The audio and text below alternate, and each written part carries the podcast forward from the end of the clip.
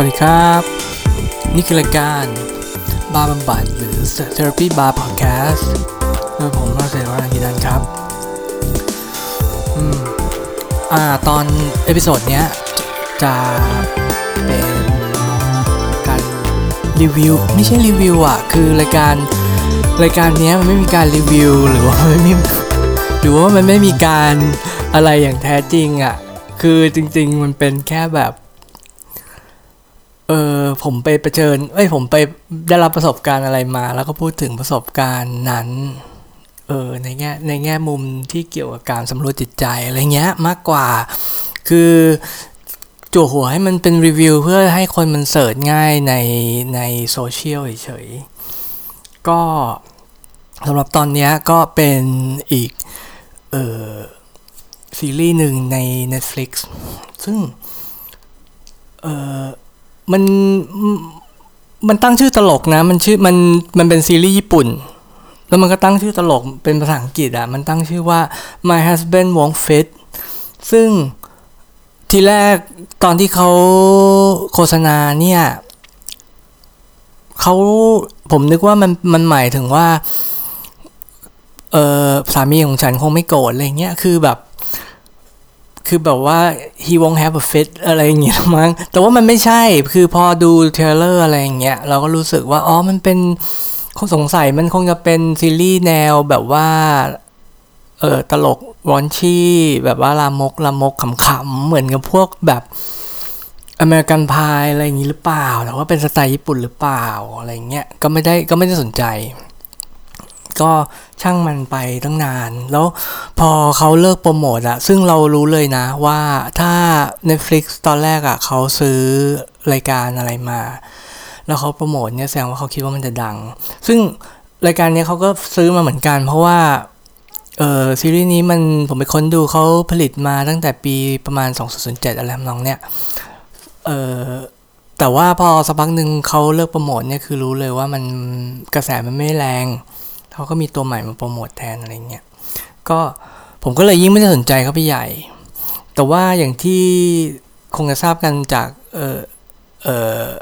episode ที่แล้วว่าผมไปที่ญี่ปุ่นมา ซึ่งก็แบบว่ายังมีโหมดมีสมองยังเป็นอารมณ์แบบว่าเออญี่ปุ่นญี่ปุ่นนิดนึงอะไรอย่างนี้อยู่คือแบบเออความมีมารยาทความสำรวมความเก็บอารมณ์อะไรของเขาเนี่ยก็คือยังมีอยู่ก็เลยแบบอะ ไหนๆเราก็ตอนนี้เราก็ว่างงานเราก็ เออหาอะไรขำๆดูก็ได้อะไรเงี้ยมันก็คงจะขำดีแล้วก็ลองดูเป็นเป็นแนวญี่ปุ่นไป ซึ่งที่แรกอะ่ะ อันนี้นอกเรื่องนะ ผมนึกว่าผมมาจะรีวิวหนังกระสือสองเรื่องที่พอดีออกมาในโรงหนัง แต่ปรากฏว่าไปดูไม่ทัน คือเรื่องแสงกระสือเนี่ย พอกลับมาเนี่ยออกไปแล้ว แล้ว มันก็เลยเสียลมไง แล้วคือแบบโอ้โห อีกเรื่องหนึ่งก็คือใกล้จะลาลงแล้วอะมีแถวบ้านผมนี่มีตั้งสี่ทุ่มฉันก็เลยเออก็คงไม่ได้กะว่าจะรีวิวเก๋ๆไง มีหนังกระสือสองเรื่องรีวิวเทียบกันอะไรเงี้ย แต่ก็ ก็เลยไม่ไม่ก็เลยไม่มี แล้วก็เลยมาดูเรื่องนี้ที่แรกก็ไม่ได้คิดว่าจะมาพูดถึง เอ้ย แต่ว่าพอดูเสร็จเนี่ยมัน เออ มันมีอะไร เยอะ อยู่ทีเดียว แต่ตอนแรกอะขอออกตัวก่อนเลยนะว่า ผมอะไม่ได้ ผมไม่ได้ชอบ pop culture ของญี่ปุ่น ขนาดที่จะรู้ว่า เอ้ย ซีรีส์หนังอนิเมะอะไรเงี้ย ไม่รู้จักชื่อคนไม่รู้เครดิต ไม่รู้อะไรเท่าไหร่อตอนเด็กๆดูก็อ่านหนังสืออ่านมังงะอ่านการ์ตูนญี่ปุ่นเนี่ยเยอะแต่ว่าพอไม่ได้อ่านแล้วอะก็คือหลุด แล้วคือตั้งแต่ตอนเด็กถึงอ่านมังงะก็ไม่ชอบดูอนิเมะเท่าไหร่ เพราะว่าผมว่าจังหวะของอนิเมะมันของอนิเมะญี่ปุ่นนะ แล้วก็รวมถึงละครรวมถึงหนังเนี่ย ไม่ค่อยถูกจริตผม มันจะมีความช้า มันจะมีความเป็นสูตรประหลาดประหลาดอยู่ ซึ่งมันไม่เหมือนจริงอยู่ ซึ่งเดี๋ยวเดี๋ยวจะพูดถึงด้วยเหมือนกัน แต่ว่าก็ สำหรับเรื่องเอ่อ My Husband Won't Fit เนี่ย คือถ้าเราดูจาก trailer อะ มันจะนึกว่าเป็นเป็นหนังขำๆตลกโรแมนติกนิดนึง อะไรเงี้ย แล้วคือเขาก็บอกใน trailer เลยแหละว่ามันขำที่อาจจะมันอาจจะขำเพราะว่านางเอกมีปัญหาที่ว่าแต่งงานกับผู้ชายที่เป็นพระเอกเนี่ยนะแล้วคือเขาไม่สามารถที่จะมีเซ็กซ์กันได้ เนื่องจาก มีความแตกต่างทางด้านขนาด อ่า ว่างั้นดีกันเนาะแล้วมันก็เลยแบบเป็นปัญหาขึ้น แต่พอเปิดมาดูซีนแรกอะในซีรีส์นะ รู้เลยว่าถูกหลอกละ ไม่ใช่ โอ้โห scene แรกมานี่ดราม่าเลย ไม่ขำด้วย แต่ว่าพอหลังจาก scene แรกอะ่ะเขาก็มันก็โช คือตัว subject matter ตัวหนัง ตัวบทตัวเนื้อ มันก็มีความดราม่าเลยแหละ แต่ว่าเขาคือเขาแทรก comedy แบบว่าหน้าตาย deadpan comedy มาเรื่อยๆ ให้มันไม่ให้มันไม่เครียดไม่ใช่เป็นหนังดราม่าไม่ใช่เป็นหนังซีเออไม่ใช่เป็นซีรีส์ดราม่าไป ซึ่งตรงนี้มันก็อาจจะเป็นเสน่ห์อย่างหนึ่งของของเรื่องนี้นะ ซึ่งพูดถึงเรื่องที่เอาจริงอะเครียดมากแล้วก็ ไม่ค่อยมีไม่ค่อยมีการพูดถึงเรื่องแบบนี้ในใน pop culture ซึ่งเรื่องนี้คือเรื่องอะไร เนี่ยผมจะบอกว่า pop culture ของของเราไม่ว่าจะตะวันตก หรือจะตะวันออกซึ่งจริงอะ pop culture ของตะวันออกเนี่ยมันมันรับเออมันรับมาจากตะวันตกเยอะมาก แล้วก็มาแปลงมาใส่รถของของ แต่ละชาติเนาะรถรถไทยรถเกาหลีอะไรก็ว่าไปอะไรอย่างเงี้ยซึ่งใน pop culture เนี่ยมาจนถึงทุกวันเนี้ยเกือบ 70 ปีแล้วว่า มันมันคอนเทนต์มันเยอะมาก เอาจริงทีวีหนังนะละครเพลง ในของแต่ละประเทศในของแต่ละภาษาคือมันมีเป็นล้านอะคอนเทนต์เยอะมาก แต่แต่ว่า มันจะวนมันจะวนๆกันอยู่แค่เรื่องที่ตลาดของ pop culture จริง ๆอะสนใจ ซึ่งซึ่ง target ของตลาดเนี่ยเราเราต้องยอมรับว่ามันเป็นวัยรุ่น ซึ่งมันเด็กลงเรื่อยด้วยนะ มาสมัยใหม่ ซึ่งมันเป็นวัยรุ่น ซึ่งแบบมีกำลังซื้อโดยที่เขาไม่ต้องคิดมาก เขาต้องการการถูกบันเทิงมากมาก แล้วเรื่องเรื่องอะมันก็เลยถูกสร้างขึ้นมาให้มัน ถูกจริตของเอ่อของตลาดกลุ่มใหญ่ เป้าเป้าหมายของการตลาดกลุ่มใหญ่ที่สุด ก็คือมันก็จะเป็นวนๆอย่างเงี้ยว่าเรื่องความรัก เรื่องความหวัง ความฝัน ความงาม ซึ่งพวกเนี้ยมักจะเป็นแฟนตาซีนะเพราะมันขายของเนาะอะไรที่มันเป็นที่มันเป็นบวกบวกเนี่ย ซึ่งเราเพิ่งเราก็ชอบ แล้วเพราะว่าเพราะว่าชีวิตจริงมันไม่ได้บวกขนาดนี้ไงใช่ไหม ถ้าสมมติว่ามันเท่าแค่เท่าชีวิตจริงเนี่ยก็ดูข่าวดิ เออหรือหรือดูสารคดีอะเอาจริงๆ สมัยเนี้ยข่าวอะยังถูก sensationalize เลย คือทำให้มันแบบว่าเวอร์ขึ้นมีดราม่าถูกปะคือถ้าคนจะเสพอะไรเพื่อเพื่อความสนุกบันเทิงอะไรเงี้ยมันก็ต้องแบบ มันก็ต้องมีความถูกจริตอะแล้วตอนเนี้ยพอ ไอคอนเทนต์ที่มันมีมากมายมาเป็นหลายสิบปีเนี่ย มันจะมีมันจะมี subject matter เป็นไอเรื่องพวกเนี้ย แต่ว่าพอคนส่วนใหญ่อะได้โตเกินกว่า คือหลุดไปจากกลุ่มเป้าหมายของ pop culture แล้วว่ามันไม่ใช่เรื่องพวกนี้ละ แล้วพวกคอนเทนต์น่ะก็หายไปด้วย เออ งงไหมคือหมายถึงว่า อ้พวกความรักความหวังความฝัน ความงามความบริสุทธิ์อะไรพวกนี้นะ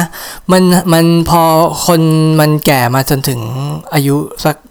ระดับหนึ่ง หรือบางคนอาจจะ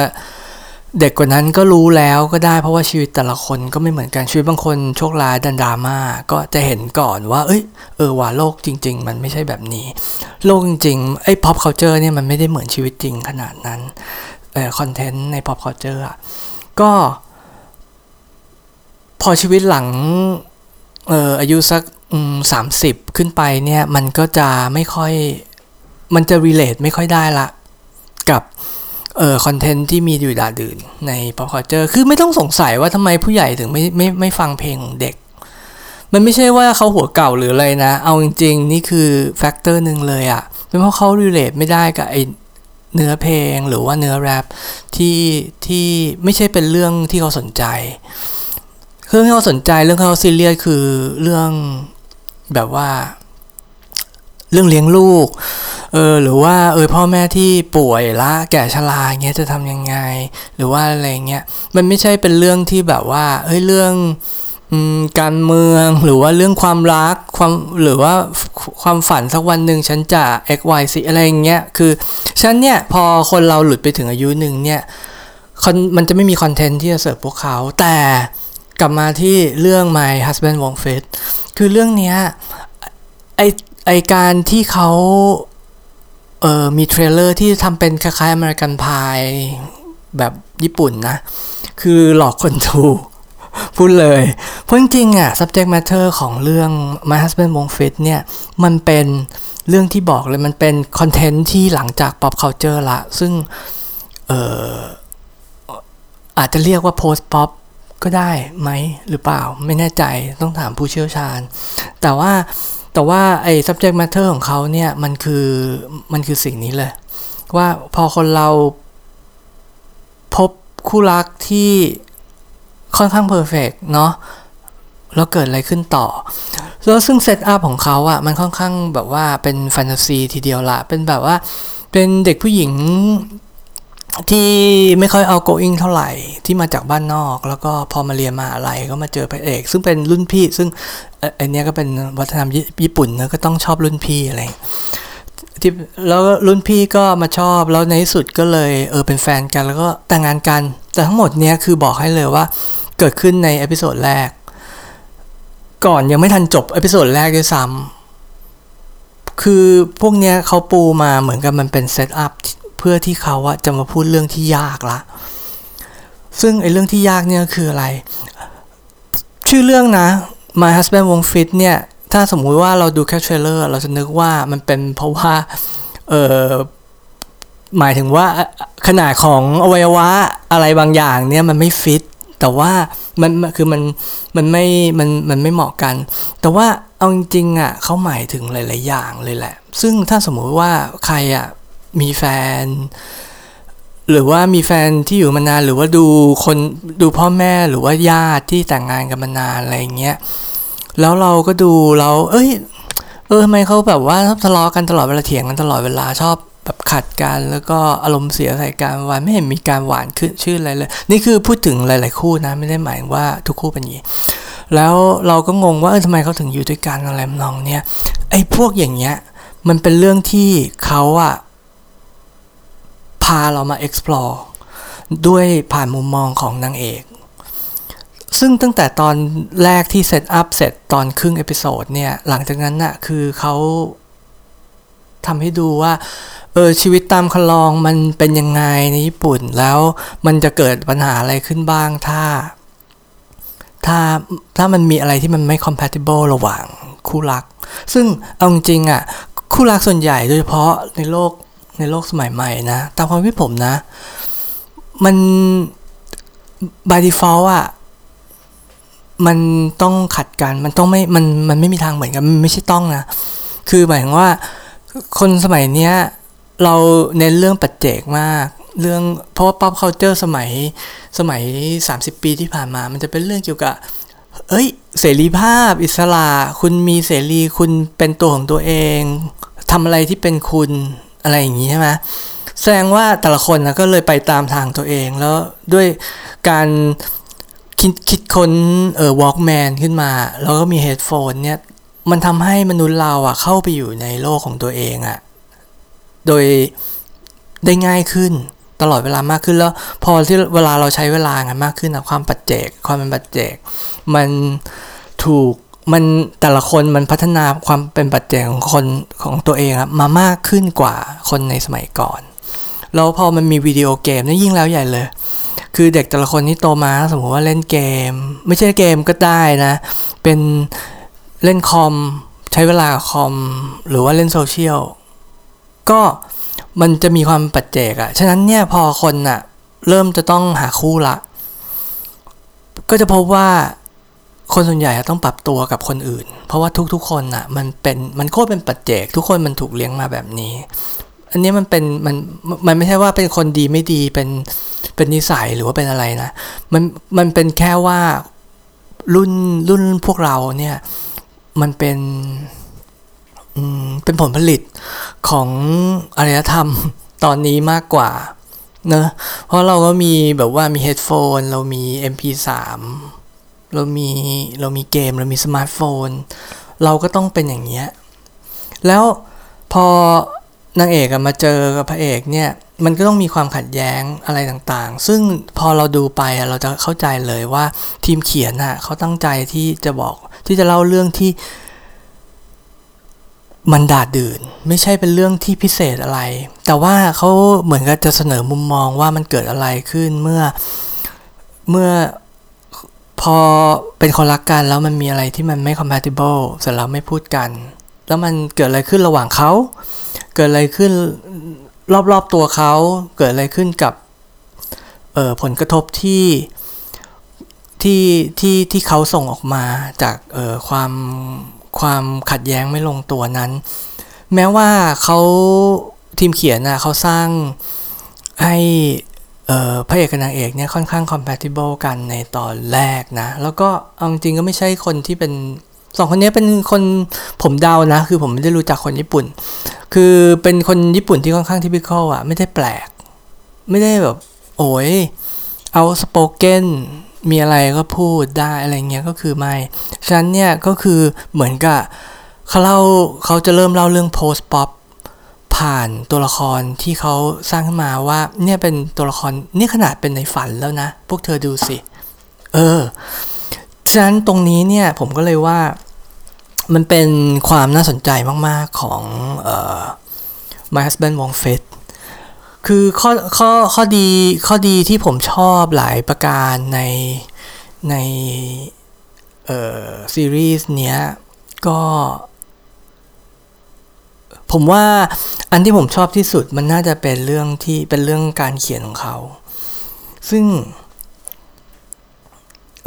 ถึงแม้ว่าตอนแรกผมจะบอกว่าผมไม่ได้ผมไม่ได้ชอบอจังหวะจะโคนของออละครญี่ปุ่นเนี่ย แต่ว่าแต่ว่า อันนั้นนะผมหมายถึงเวลาที่คน interact กันนะ ซึ่งผมไม่รู้ว่ามันเป็นเพราะว่าผมไม่ผมไม่รู้จักคนญี่ปุ่นเลย แล้วผมไม่รู้ว่าเขา interact กันยังไงหรือเปล่า แต่ว่า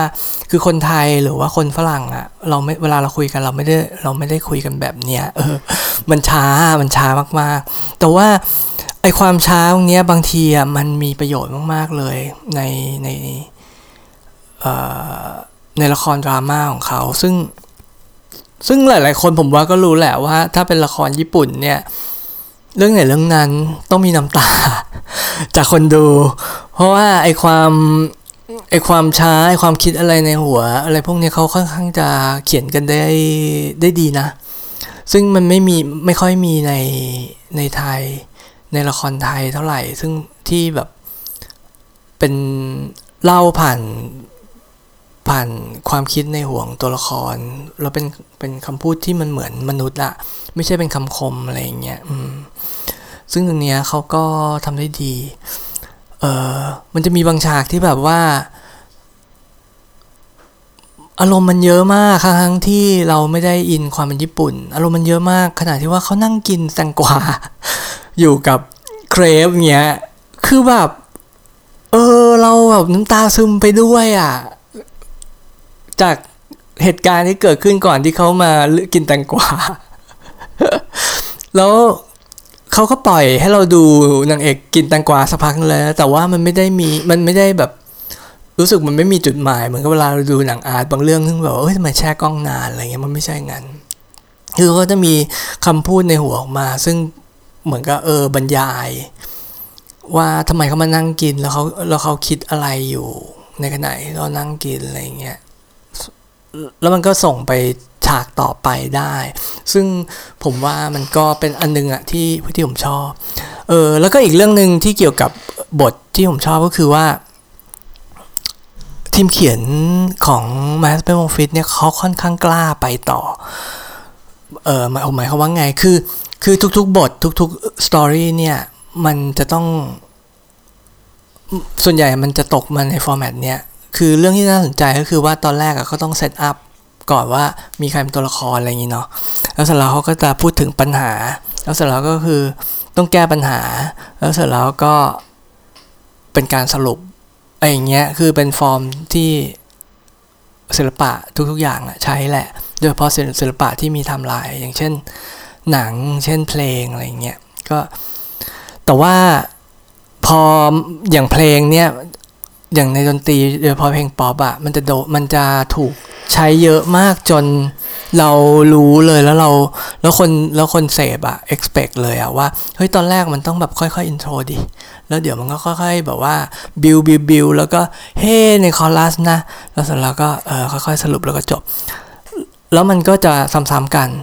แล้วแต่ว่าในการใน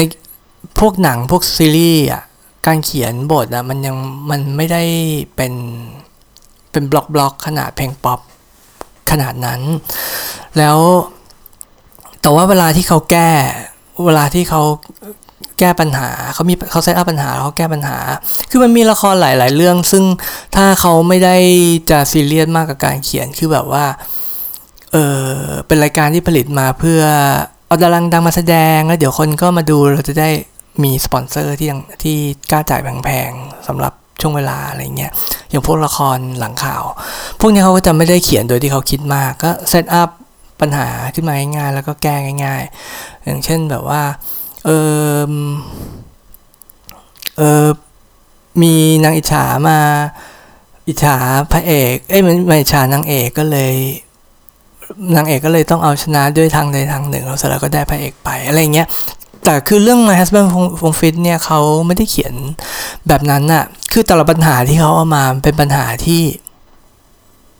เอาจริงๆอะก็คือว่าเป็นปัญหาที่คนส่วนใหญ่ที่มี relationship หรือว่าแต่งงานอยู่หรือว่ามีแฟนอยู่อะ คือก็เจอกันทั้งนั้นแหละ แล้วก็ไม่มีสูตรสำเร็จที่จะแก้ได้หรือไม่ได้หลายคู่แก้ไม่ได้ ก็เลิกกันหรือว่าก็อยู่กันไปโดยที่เออมันมีปัญหาอยู่ หรือว่าอยู่กันไปโดยไม่มีความสุขเลยก็แล้วแต่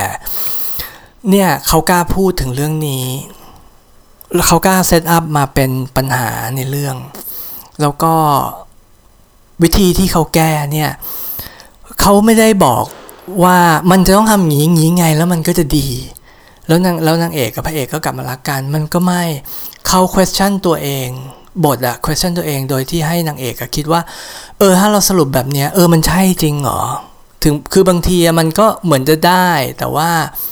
แล้วในระยะยาวอะเขาก็พาเราไปดู ซึ่งเออผมว่ามันคล้ายมันอย่างเงี้ยมันคล้ายชีวิตจริงมากกว่า มันไม่ได้เหมือนกับแบบว่าเฮ้ยตอนที่หนึ่งมีปัญหานี้แล้วก็เซตอัพแล้วก็จบ แล้วก็แก้ปัญหาแล้วก็จบไปเป็นตอนตอนมีสิบมีสิบตอนก็สิบปัญหาอะไรเงี้ยมันก็ไม่ใช่ คือมันเหมือนปัญหาชีวิตจริงอะ่ะปัญหามันค่อยๆเกิดโดยที่เราไม่รู้ตัว แล้วผมชอบมากเลยนะ ที่เขาพอปัญหาต่างๆมันเกิดมาโดยไม่รู้ตัวแล้วเขาแล้วตอนที่เขาแนะนำปัญหาเนี่ยถ้าเราดูซีรีส์นี้เราจะไม่รู้เลยว่าเนี่ยเดี๋ยวมันจะไปกลายเป็นอะไร แต่พอปัญหามันเกิดขึ้นแล้วอะแล้วพอมันทะเลาะกันแล้ว แล้วนางเอกอะคิดในใจอะพระเอกเองก็ตามเขาถามตัวเองเหมือนกับคนจริง ๆ ถามเลยก็คือว่าเฮ้ยตอนแรก เรามีความสุขกันมากเลยนะ ตอนจีบกัน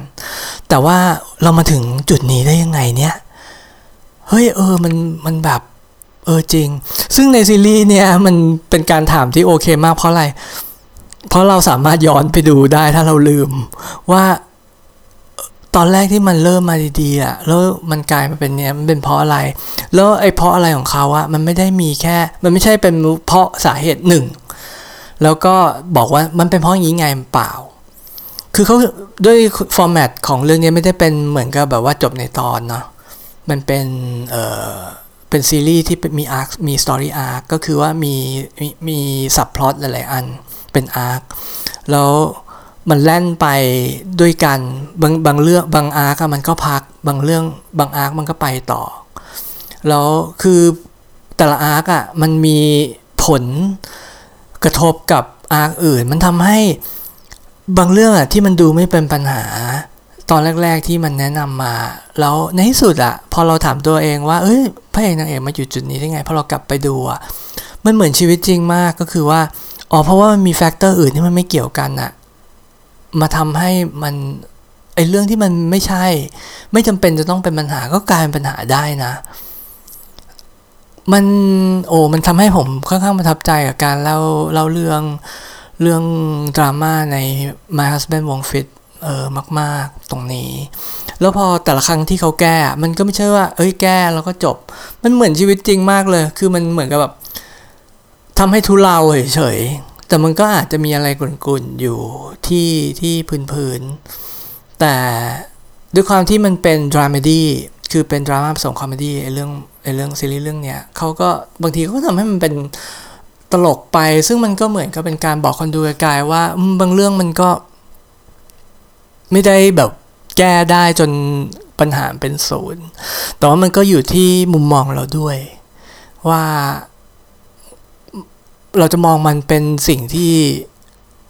เฮ้ยมันต้องแก้ให้ได้เหรอซึ่งไอ้เรื่องนี้ผมโคตรรีเลทเลยอะเพราะผมเป็นประเภทที่แบบเฮ้ยถ้ามันมีอะไรรู้ตัวว่ามันมีอะไรที่มันไม่ถูกอยู่ ในจักรวาลนี้ผมจะนอนไม่หลับจนกว่าผมจะทำให้มันถูกอยู่ แล้วไอ้เรื่องที่ผมแบบไม่สนใจเลยนะ ผมก็โคตรไม่สนใจเลย ซึ่งมันผมมี two extreme เนี่ยซึ่งมันตีกันอยู่ตลอดเวลา แล้วพอดูเรื่องเนี้ยพอมันเจอกับไอการเขียนซอยอาร์แบบเนี้ยมันทำให้มันก็ทำให้เราได้คิดนะว่าเออก็สะท้อนตัวเองว่าไอความโรคจิตของเราตรงเนี้ยมันบางทีมันทำให้เกิดปัญหาจริงๆนั่นแหละ มันมันไม่ใช่ว่าพอมันมีปัญหาอะไรในชีวิตแล้วอะโดยเพราะความขัดแย้งกับคนอะไม่ว่าจะเป็นคนรักหรือเพื่อนหรือว่าเพื่อนที่ทำงานหรืออะไรก็ตามอะไอการที่เราจะไป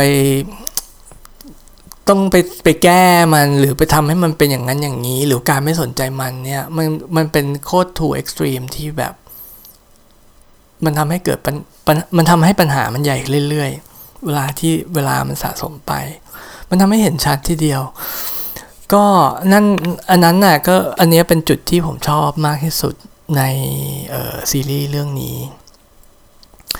แล้วเขานอกนอกนอกจากการเขียนเงี้ยเขาก็ค่อนข้างสะท้อน ไม่ใช่สะท้อนนะ ผมว่าท้าทายความคิดความเชื่อ อะไรในสังคมญี่ปุ่นเกี่ยวกับการแต่งงานทีเดียว คือผมว่าผมผมไม่ใช่ผู้เชี่ยวชาญวัฒนธรรมญี่ปุ่น แต่ว่าผมไอความคิดอย่างเช่นที่ว่าเอออะไรอะ ผู้หญิงต้องมีความบริสุทธิ์ก่อนแต่งงาน หรือว่าผู้หญิงจะไม่ไม่ควรจะเป็นผู้หญิงที่ดีห้ามมีความต้องการทางเพศ หรือว่าอะไรเงี้ย ผมว่ามันก็ แชร์กันในหลาย ๆ ประเทศทีเดียว แม้กระทั่งในตะวันตกเองไม่ใช่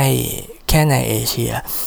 ซึ่งเขาก็ค่อนข้างท้าทายแล้วเขาก็มีการเล่าประวัติศาสตร์อะไรแบบเอออันนี้ก็ไม่ได้สปอยนะ แต่ว่ามีเกร็ดประวัติศาสตร์หนึ่งที่ที่ชอบก็คือว่าสมัยเขาบอกว่าในใน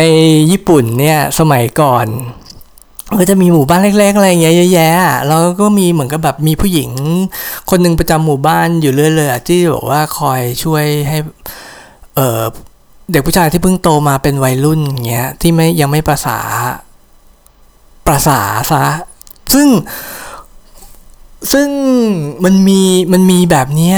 ทั่วเอเชียไปหมดเลยนะเนี่ยวันก่อนผมก็เพิ่งดูเรื่องเกี่ยวกับผู้หญิงที่เออเรียกว่ามิดะใน เออชนเผ่าปากากยอ หรือชนเผ่าม้งมั้งคิดว่าเออในในไทย PBS ซึ่งเออมันก็มีมันมีอย่างเงี้ยทั่วมันมีทั่ว ๆ ไปหมดแหละ แล้วในซีรีส์อะเขาก็บอกว่าเฮ้ยจริงๆอะชาวญี่ปุ่นอะค่อนข้างเปิดกว้างเรื่องเซ็กนะสมัยโบราณ บางทีนี่แบบว่ามีออจี้อะไรอย่างเงี้ยทั่วหมู่บ้านไปหมด แต่ว่าพอพอพวกมิชชันนารีมาจากตะวันตกเนี่ยมาเผยแพร่เรื่องไอ ทัศนะเกี่ยวว่าต้องมีความบริสุทธิ์ผุดผ่องเนี่ยมันก็ทำให้แบบว่า คน expect ว่าเออจะต้องได้ผู้หญิงที่บริสุทธิ์เท่านั้นมาเป็นเมีย แล้วถ้ามันไม่ใช่เนี่ยก็จะเกิดมีความเสียหน้าเสียใจอะไรกันขึ้นมาได้ ซึ่งอันนี้ก็เป็นอีกเรื่องหนึ่งที่เป็น subject matter ในในเรื่องนี้ในในหลายหลายๆปัญหาที่ที่เขาท้าทายแล้วเขาก็ลองมา explore กันเออในบทเรื่องนี้ซึ่ง ถ้าถ้าถ้าใครไม่ได้ ถ้าใครยังไม่ได้อยู่ในอารมณ์ที่แบบเอออยากดูอะไรที่แบบ ไงอะ provoking อะคือแบบว่าทำให้ตัวเองต้องคิดเยอะๆอะไรเงี้ยก็อาจจะก็อาจจะดูก็อาจจะยังไม่ต้องดูเรื่องนี้ก็ได้ก็ดูเรื่องเรื่องอื่นไปก่อน แต่ว่าถ้าดูเรื่องเนี้ยก็ยัง enjoy ได้ทั้งที่ไม่ได้คิดอะไรมาก มันก็ยังเป็นดราม่าที่ดีพระเอกนางเอกเขาก็เขาก็แสดงโอเคเออเอ้ย by the way พระเอกนี่หน้าหน้าตาเหมือนเลสลี่จางเออสมัยหนุ่มๆมากเลยนะ ซึ่งดูดูบางมุมอะไรเงี้ยโดยเฉพาะหันข้างเออไม่รู้ใครเห็นด้วยหรือเปล่าลองไปดู แต่แต่คนนี้เป็นชาวญี่ปุ่น เออเขาก็เขาก็แสดงกันดีก็คือยัง enjoy ได้ ก็ไม่ได้เป็นอุ้ยดราม่าหนักหนาสาหัสอะไร มีมีความตลกแบบญี่ปุ่น อะไรเงี้ยก็ค่อยๆดูแล้วก็มีความโรแมนติกแซมแซมบางครั้ง แต่ขอเตือนว่าความโรแมนติกไม่ใช่เป็นความโรแมนติกแบบความรักกุกกิ๊ก ถ้าสมมุติว่าใครที่มีอยู่ใน relationship หรือว่าเอออยู่ใครมานานอะไรเงี้ยผมว่าถ้าดูเรื่องเนี้ยก็น่าก็น่าจะ relate ได้เออในหลาย ๆ เรื่อง ซึ่งมันหาดูยากไงหาดูยากในคอนเทนต์ที่เรามีอยู่เกินการใน Netflix หรือว่าในพอพอเจอทั่วไปเองก็ตามไม่ว่าจะตะวันตกหรือตะวันออก ก็โอเคสำหรับวันนี้ก็คงจะเท่านี้ผมคงไม่พูดถึงข้อไม่ดีแล้วล่ะ เกี่ยวเกี่ยวกับเรื่องนี้เพราะว่ามันโคตรไม่ matter เลยเป็นความไม่ชอบส่วนตัวของผมเกี่ยวกับการแสดงแบบญี่ปุ่น ซึ่งผมว่ามันหลาย ๆ คนเขาก็รับกันได้ ผมจะพูดทำไม ก็สำหรับ episode นี้ก็ขอแนะนำซีรีส์เรื่อง My Husband ก็ขอบคุณสำหรับการรับฟังนะครับ แล้วก็โปรด subscribe เพื่อไม่ให้พลาดตอนหน้า แล้วเดี๋ยวตอนหน้าเรามาพบกันใหม่สำหรับวันนี้สวัสดีครับ